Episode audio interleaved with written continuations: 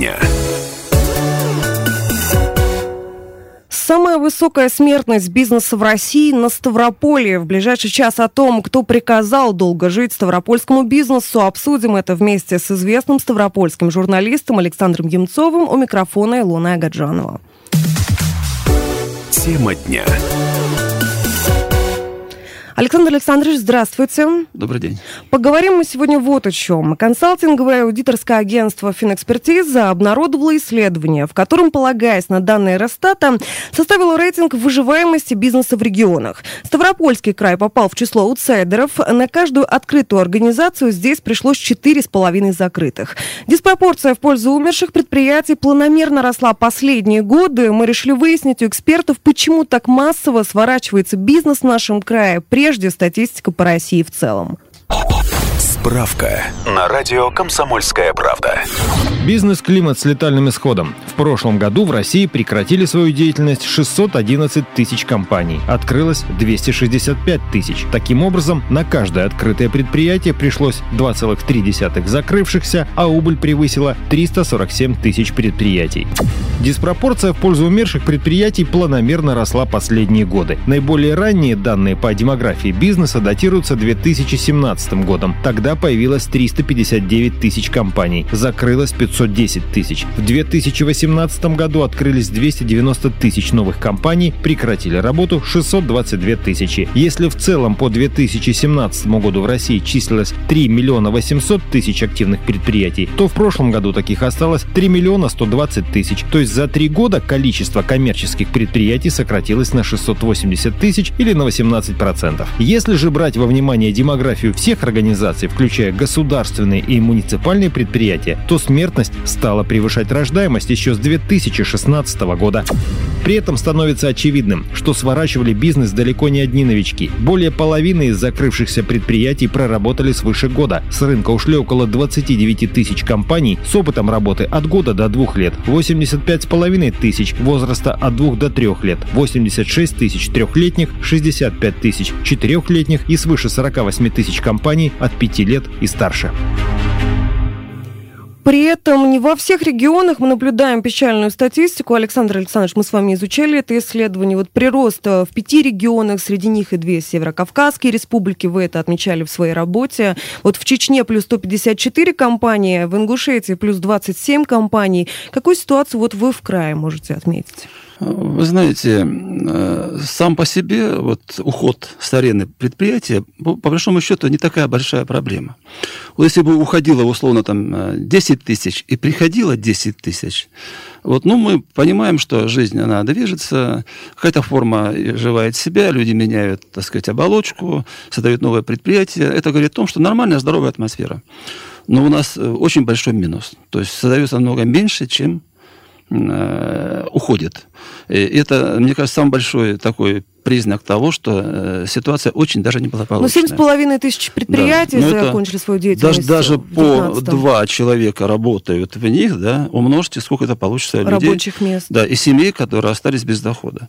Вот. И получается, что они заново не ушли в этот же бизнес. Они остались или безработными, или наемными пошли. Что по нашей ситуации сегодня, когда не очень-то просто с рабочими местами, трудно верить, за что они нашли себе работу. Речь ведь идет не только о малом и среднем бизнесе, бизнесе, в крае закрываются, да, и закрыты, там объявились банкротами и крупные предприятия. Такая картинка есть. Ну, просто даже вот едете по улице, да, аренда, аренда, продается аренда, аренда. Э, большие э, э, площади производственные, которые раньше сдавались под офисы, вот они пустые. А арендная плата упала, реально упала. Это говорит о том, что просто нет. Многие начали менять формат, уходить там на домашний, так сказать, снижать очень площади аренды, дома работает, там, ну, такой вот удаленный, так называемый. То, что китайцы заставил коронавирус сделать, да, нас заставляет, к сожалению, от, от, атмосфера бизнеса это делать. Да, и вот эту ситуацию, вот о том, что мы оказались э, хуже нас только в Москве, да, ситуация, практически да. аутсайдеры по стране. Вот если для нас это, да, для жителей оказалось некой такой новостью, но для сопредседателя Ставропольского отделения опоры России Павла Мурвалевич это не новость. Мы выяснили у него, какое настроение в бизнес сообществе? при той покупательной способности населения, которая есть, она меньше, она в течение шести лет снижалась. В связи с этим у нас у бизнеса есть какие проблемы? Отсутствие оборотных средств, ну и низкая покупательная способность. Вот эти две, так сказать, вещи финансовые, да, характеристики, они сводят бизнес вот в это положение параидальное, когда люди пытаются просто сохранить хотя бы то, что есть. Просто сохранить хотя бы то, что есть, мнение сопредседателя Ставропольского отделения опоры России. Но то, что в целом по стране с бизнесом не все благополучно, признают все, даже включая президента. В прошлом году, еще тогда не премьер-министр, а руководитель Федеральной налоговой службы Мишустин отчитался, что рост налогов составил за 2019 год 38%, тогда как Силуанов отметил, что рост за этот же период производства составил примерно 1%. Да? Самое забавное, что все это, когда Мишустин нас ставили примером, все говорят, какой он молодец. Какой он молодец. Даже когда промышленность стоит, роста никакого, он обеспечил рост на 38%. Ну за счет чего? По большому счету, вы знаете, вот эта цифра должна всех пугать. Вот просто пугать. Получается, это несчастная коровка, да, ее не кормят, она стоит там бедная, ее доят, доят, но она же упадет. Она просто упадет. Ну, надо же немножко понимать эти вещи. Ну, то есть, получается, рост шел за счет увеличения налогов, а не за счет, да, прироста производства. И, и рост налогов, налоговая база, ну, тот же НДС на 2% прыгнул, так сказать, и там, э, и собираемость. То есть выжимали, создали такие механизмы с помощью современных технологий цифровых, когда ты хочешь, не хочешь, сначала государству, потом себе. Сталинский принцип. Помнишь, какой прекрасный принцип был? А там пять курочек бегает по, по двору, две, две отдай Э, государству. Сначала, а потом уже детишек своих, там, которые сыты, не сыты, голодные, не голодные, накорми. Это было... Вот сегодня вернули, к сожалению, когда, конечно, ситуация иная, там уже не курочками платят, деньгами, но вернули вот ту ситуацию, которая была. Сначала государству, потом себе. То, что в Ставропольском бизнесе есть проблемы, это отметил и председатель торгово-промышленной палаты Ставропольского края Борис Боленец. Мы с ним поговорили. И, собственно говоря, вот что он нам озвучил. Одна из главных проблем – это силовое давление на бизнес. Количество МСП сокращается, а поступление в бюджет увеличивается. Это значит, что нагрузка все больше и больше налоговая. Власти все время создают эти проблемы. Была большая проблема кассового аппарата. Ушли кассовые аппараты, чипирование было шут. Сейчас идет по поводу обуви, молока, то проблемы с делением бизнеса, то проблемы банками, которые блокируют оплату. Все время Хотя у нас декларируют одно, а на самом деле происходит, к сожалению, совсем другое. Есть надежды, конечно, на новое правительство. Возможно, все-таки какие-то будут изменения. Президент заявляет о том, прекратить неплановые проверки. Их должно быть меньше, чем плановых. Но на самом деле ничего не соблюдается. Борис Боленец, председатель торгово-промышленной палаты Ставропольского края, озвучил, вот, что вся проблема в том в силовом давлении, да, административном. Вот согласны ли вы, Александр Александрович? Это, мне кажется, одна из проблем. Одна из проблем, ну, ведь уже немножко звучало раньше, по-моему, Олег сказал о том, что с кредитами тяжело. Вот сколько у нас, как очень наш, кредиты снижаются, учетная ставка падает и так далее. Но э, вот хочу я оформить кредит. Первое. Э, должна быть залоговая база в два раза больше, чем сама сумма кредита включая то, что у меня есть. Мой дом, моя машина и так далее, и так далее. В случае, если я не выплачу кредит, все у меня заберут. Захочу я так сделать, да, или моя семья захочет так, чтобы я э, поддержал свое предприятие, взял кредитное предприятие, заложил все, что у нас есть чтобы потом пошли по улице. Ну, сомнительно. Да, сомнительно. Это первое. А, то есть залоговая база в два раза больше реально, чем сам кредит. Второй процент по кредиту. Он так и остался, говорит, а там маленький. Да, если большая сумма кредита, у меня, да, маленький процент. Но я же буду брать там миллион, там полмиллиона и так далее. А там 13, 15, 16, как было, так и осталось. Это грабеж. И примеров, кроме давления административного, в этом плане причин очень много. Да, они, в общем-то, не тайно, они все прописаны, их уже все как очень наш знают. И бизнес, и люди простые все их знают. Самое то печальное, что все знают, все понимают, никто ничего не делает, чтобы их решить. В вашей работе, в вашей статье ну, по поводу анализа вот этого самого исследования, вы затрагивали тему, что не только да, федеральные налоги, там федеральные ставки имеют значение, но еще и краевой такой момент. Ну, ведь есть ряд налогов федеральных, есть ряд налогов региональных, то есть субъект федерации их взимает, э, есть ряд налогов муниципальных. Вот наши региональные налоги, это налог на землю, налог а, а, транспортный, муниципальный налог на, на, на имущество физлиц и так далее, а, они установлены по максимуму максимальной ставки. Вот Мы те- обязательно подробно разберем это буквально через небольшую паузу.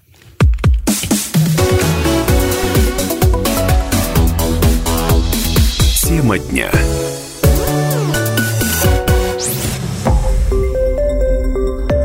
Радио «Комсомольская правда». Более сотни городов вещания и многомиллионная аудитория. Ставрополь 105 и 7 FM. Регион Кавказских минеральных вод. 88 и 8 FM. Слушаем всей страной.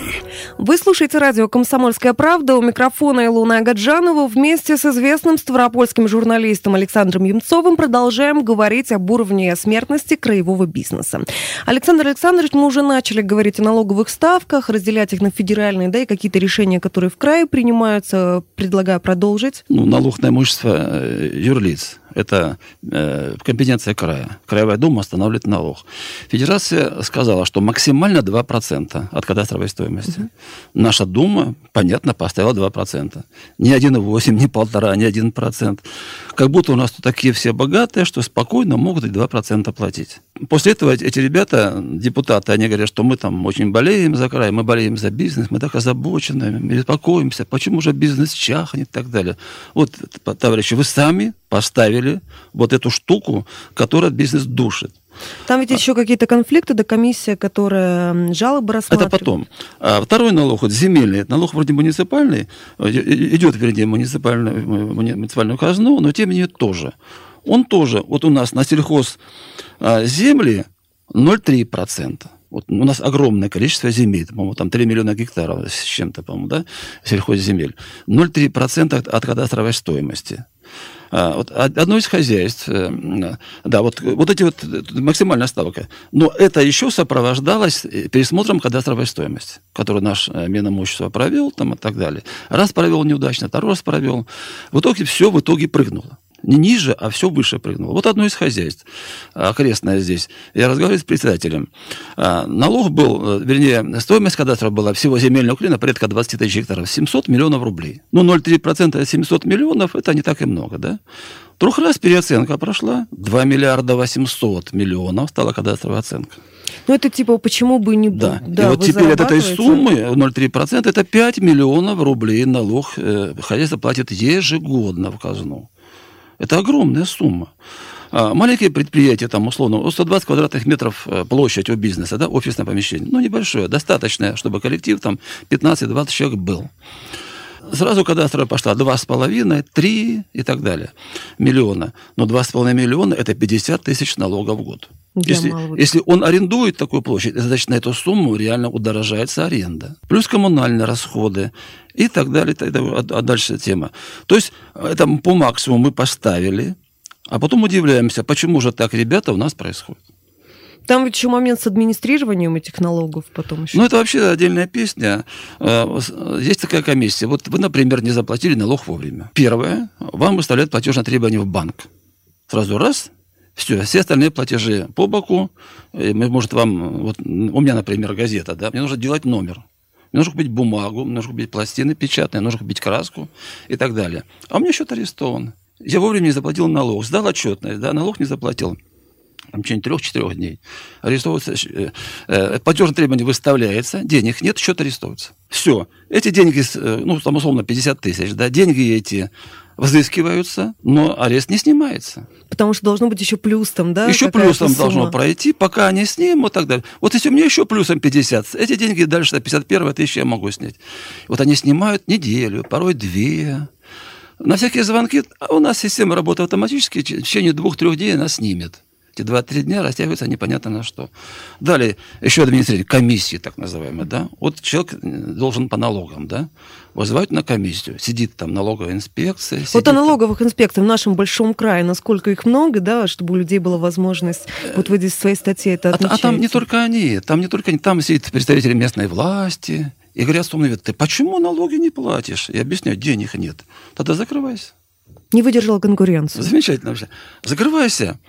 Это все довольно... Ну, вот я один раз попал на эту комиссию, посмотрел, ушел, а ходил еще один, один раз мой бухгалтер пришла, плевалась, говорит, слушайте, так хамски вели себя по отношению ко мне лично, она женщина в возрасте была, ну... То есть э, начинаешь разбираться, этой комиссии нет в налоговом кодексе. Она вне закона. Почему она работает? Она вне закона эта комиссия. Как такое может быть? А такое может быть у нас. Ее нет в налоговом кодексе, этой комиссии. Ну, наверняка, да, на основании чего-то она действует. Какой-то э, циркуляр ведомственный пришел, да и все, создавайте и вышибайте из народа. Еще вот э, по коммунальным платежам, вот когда прочитала вашу работу, в которой подробно описано, да, о налоговых ставках, о разнице между, да, краевыми какими-то федеральными моментами, я подумала, а стоит ли вообще туда лезть? Вот даже коммунальные платежи для меня было открытием, что невероятные ставки какие-то, вот Правильно. подробнее. По энергетике в два раза дороже, чем, например, платит гражданин. Вот на каком основании, да? Вот почему свет э, предприятию стоит дороже, чем свет гражданину? Вот почему? Мне там объясняют, там перекрестное субсидирование, там начинаешь это все слушать. Но тем не менее, это был, этот механизм создан в советские времена, когда все предприятия были государственные, и страна работала как один большой колхоз. У нас сегодня совсем иные отношения. Когда были гарантии сбыта товара, продукции. так- Сегодня нет. Сегодня рынок очень жесткий. И вот это все сохранилось. Почему оно сохранилось? У меня там 3, э, по-моему, 70 дома я плачу свет. На предприятии плачу там где-то порядка 6 рублей. Почему? Тот же офис, там нет э, станков, там просто офис стоят, компьютеры, люди. Я плачу два раза больше. А вот в республиках у нас такая же ситуация или там Там получше? вообще сказка. Я тоже на- писал эти вещи. Вот та же Ингушетия, Чечня, а, у них бизнес не закрывается, да, а у них свет два раза дешевле, чем у нас. Ну да, там прирост в 150 компаний, в 25. Вы думаете, вот коммунальные платежи, они тоже, вот это все мелочи, да, Ну, которые думаю, что складывают? Все это влияет. Все это, эти капельки, капельки собираются. Почему сегодня пошел спад бизнеса? Потому что накопилась критическая масса. Э, Одно, второе, третье, четвертое, пятое. И в итоге накопилась такая критическая масса, что бизнес стал валиться. Вот и вся любовь. Все-таки мы возвращаемся, да, к роли вот правительства края в повседневной жизни бизнеса. Э, Всегда забавляет. Вот э, человек упал на улице, да, сразу скорая помощь. То есть есть система спасения. Дом загорелся, МЧС, прибежали, тушат и так далее. Предприятие валится. Никому не надо. Нет системы спасения предприятия. Да, есть закон о банкротстве, когда уже оно реально завалилось, когда уже подало заявление. Через полгода там всякие решения принимаются, арбитражный управляющий начинает там, проводить санацию, начинает там анализ проводить и так далее. До этого хорошо тебе, плохо тебе, никого не интересует. Ты только плати, плати и плати и плати. А что тебе плохо, никого не беспокоит. Нет системы спасения предприятия. Да, у нас много в крае делается в том плане, чтобы предприятие поддержать на первых шагах. Я это не отрицаю. Есть там стартапы, есть господдержка, целая программа, особенно в сельском хозяйстве и так далее. Но, ребята, мы вложили деньги, в том числе, государство, помогли предприятию э, стать на ноги, да? Дальше мы его бросили малейшая трудность, вот сейчас коронавирус, опять пойдут ос- осложнения. Вот целый ряд, вот у турфирм, например, они же завалятся Да. все. Вроде там где-то в Москве сказали, ну, наверное, будем просить правительство, чтобы помогли. Дойдут ли эти, эта помощь до наших? Наше правительство пока молчит. И я уверен, оно будет молчать, наш краевой. Оно будет молчать. Потому что пока при всех губернаторах это никому не нужно было. К сожалению. В целом вот отмечают как эксперты платежеспособностью населения. Может быть, закрывается там малый и средний бизнес, эти кафе, там а, магазины, рестораны, потому что у людей просто нет возможности в таком объеме, если говорить не о больших предприятиях, а именно... Это следствие. То, что нет у народа денег, это следствие того, что экономика чахнет. Тут не соглашусь. Вот в Пятигорске, допустим, чуть ли не на каждого местного жителя есть свое кафе личное, буквально там можно, есть свой магазин, то есть, да, там 90% это, это большие рынки, и это реально конкуренция в этом Нет, случае. ну вы давайте говорить прямо. Пятигорск это немножко другое. Там э, очень большое число потребителей услуг и товаров, которые тут не живут. Пятигорске, они приезжают. Совсем иной регион, там э, меньше всего Нет, экономику но это нужно- все равно для местных жителей, они развивают свой нужно экономику бизнес. изучать на примере курортов. Это абсолютно неестественная ситуация, которая там А складывается. не Виномыск тогда, ТАССР. А, ну, Невиномыск, я не знаю, что там очень все благополучно. Ну, предприятия открываются, 7 резидентов. Они в Ставрополе открываются. Ну, давайте мы сейчас посчитаем в целом. Ну, в этой зоне там они открываются, да? Ну, и, и не, там не совсем благополучно, прямо скажем. Они, они в Ставрополе открываются. Но в целом ситуация, мы же сами цифры имеем, мы же статистику имеем, в целом ситуация ухудшается. Об этом мы продолжим говорить, также затронем тему моратория на проверки внеплановые.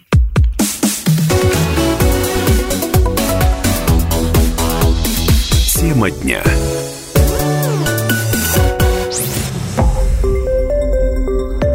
Радио «Комсомольская правда». Правда». Более сотни городов вещания – и многомиллионная аудитория. Ставрополь 105 и 7 FM. Эм. Регион Кавказских минеральных вод. 88 и 8 FM. Эм. Слушаем всей страной. Прямой эфир радио «Комсомольская правда» продолжает программа «Темы дня». У микрофона Илона Агаджанова вместе с известным ставропольским журналистом Александром Емцовым продолжаем говорить о том, как живется бизнесу на Ставрополе. Мы уже начали говорить о налоговых ставках.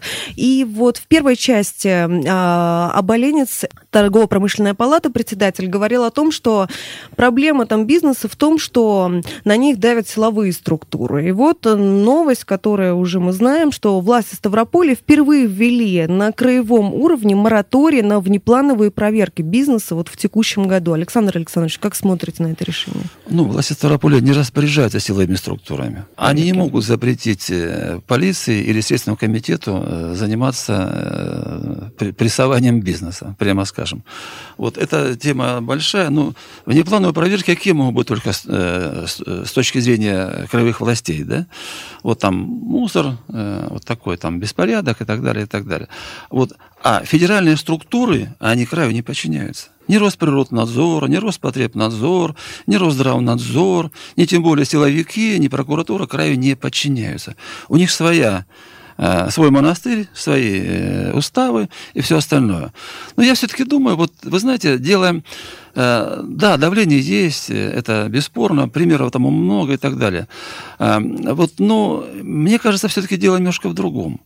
Э, если бремя не, по, не посильное у предприятия, то любое вмешательство вот такого рода, оно приводит к тому, что оно просто падает. Вот если было бремя э, небольшое, в общем-то, разумное бремя было бы, условно, те же самые налоги, там, не 48% сегодня, э, включая НДФЛ, которое, так сказать, мы, мы платим реально за зарплаты, да, а там, там процентов 20, да, это было бы много легче, да, вмешательство любой структуры, там, проверяющей, оно бы не так остро влияло на предприятие. Вот ведь я думаю, все-таки дело не, не, не в том, что там проверки, ну, отменили проверки, да. Но разве можно отменить проверки тех же самых э, мест э, кинотеатров, например? Ну, завтра будет какая-нибудь очередная там белая Не, ну по плану там все равно же стоят правильно да. проверки. Да. То есть мы говорим о, конкретно о давлении, мы понимаем, о чем, когда используется как механизм некоторое давление. Вот что говорил губернатор Ставропольского края Владимир Владимиров о тех самых неплановых проверках. Здесь, наверное, хотелось бы еще один аспект этой работы затронуть. Это работа с системами, которые сегодня контролируют предприниматели. Вот мы много обсуждаем между собой. Но представьте, сегодня мы запланировали 797 надзорных мероприятий со стороны органов власти, только субъектовой предпринимателей. Мы очень сейчас стремимся к тому, чтобы полностью обнулить объем проверочных действий со стороны власти. И рискоориентированный подход, который тут все говорят, сложно очень и все равно идут, все проверяют, мучают. Я никогда этот молокозавод не, не забуду, когда у него за первый квартал 2017 года 47 проверок. Но это, знаете, это только получается он больше, чем полтора месяца, а занимается только одними проверками. Когда же ему там линейку развивать, объемы увеличивать, закупочные сессии проводить. Поэтому мы все-таки хотим прийти к тому, чтобы 2020 год убрать от людей элементы надзора. Губернатор Ставропольского края Владимир Владимиров о том, э, что даст э, мораторий на внеплановые проверки, да, и о той ситуации, которая был, в крае существует, невероятное количество проверок на одно предприятие, и понятное дело, что работа практически останавливается. Реально сотрудники уже не работают, а боятся за то, будет ли это предприятие завтра существовать, почему его прессуют, да, почему все это происходит. Потому что инструкции есть. Вот я, например, знаю одно хозяйство, которое просто порезало скот в последнее время. Устал, говорит, вот приехали дни, э, там Росветнадзор, вам нужно поставить новый забор, вам нужно там сделать три санпропускника с теплой водой, Э, с подогревом этого корыта, через который проходит животное, чтобы оно было все время теплым зимой. Там.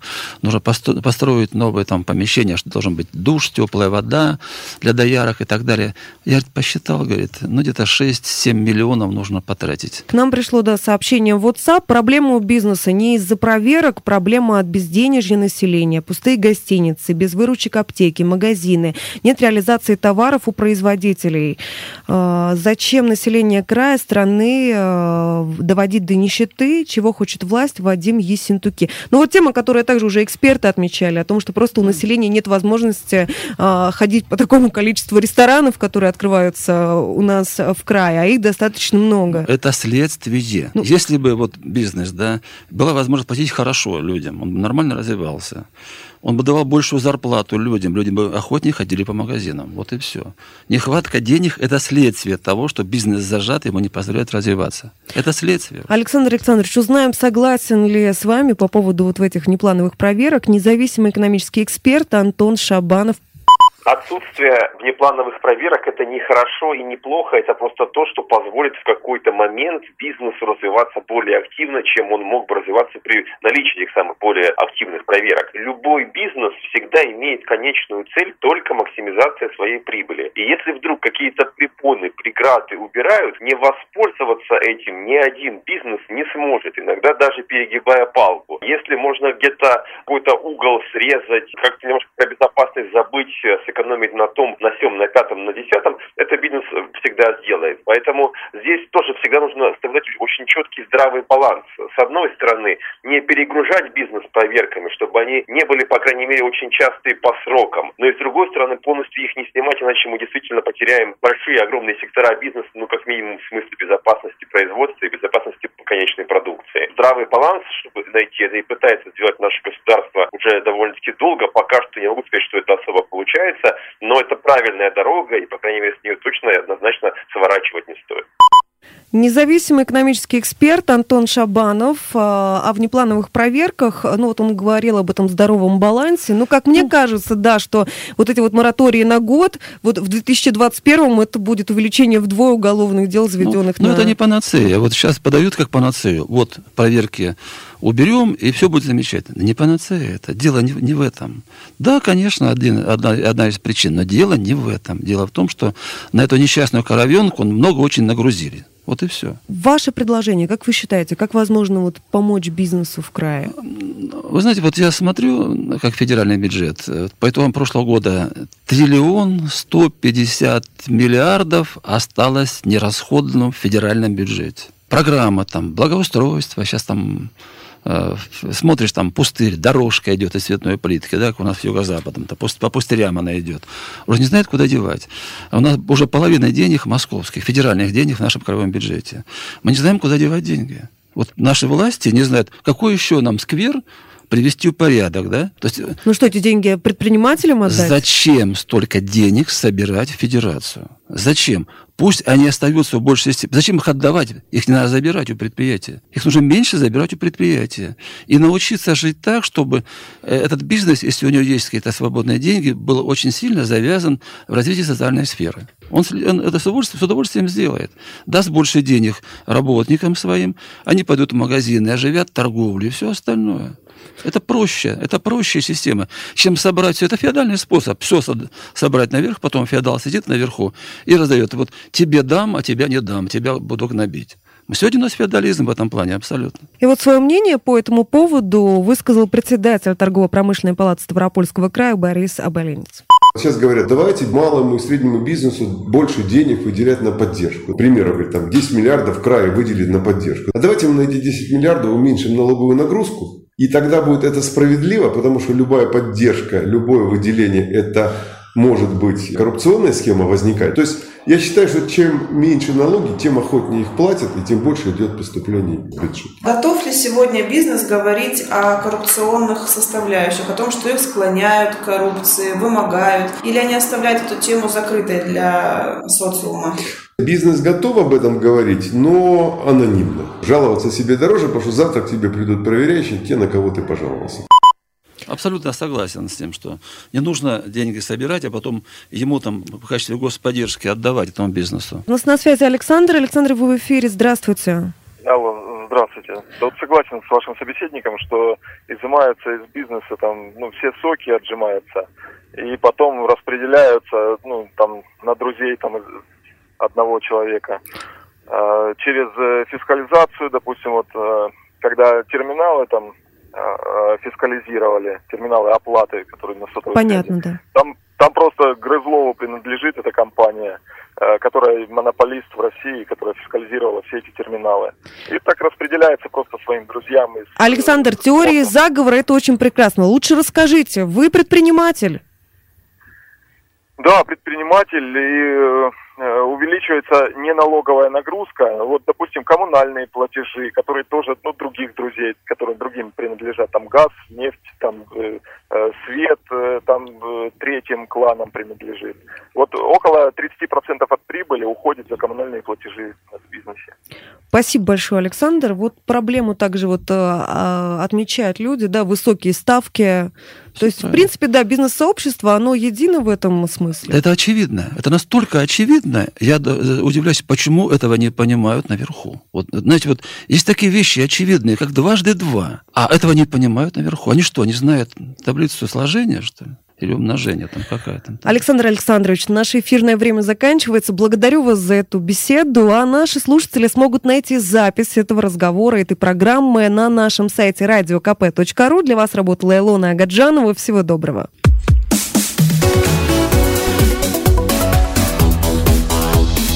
Тема дня.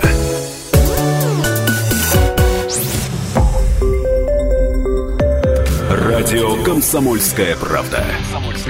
Более сотни городов вещания и многомиллионная аудитория. Ставрополь 105 и 7 FM. Регион Кавказских минеральных вод.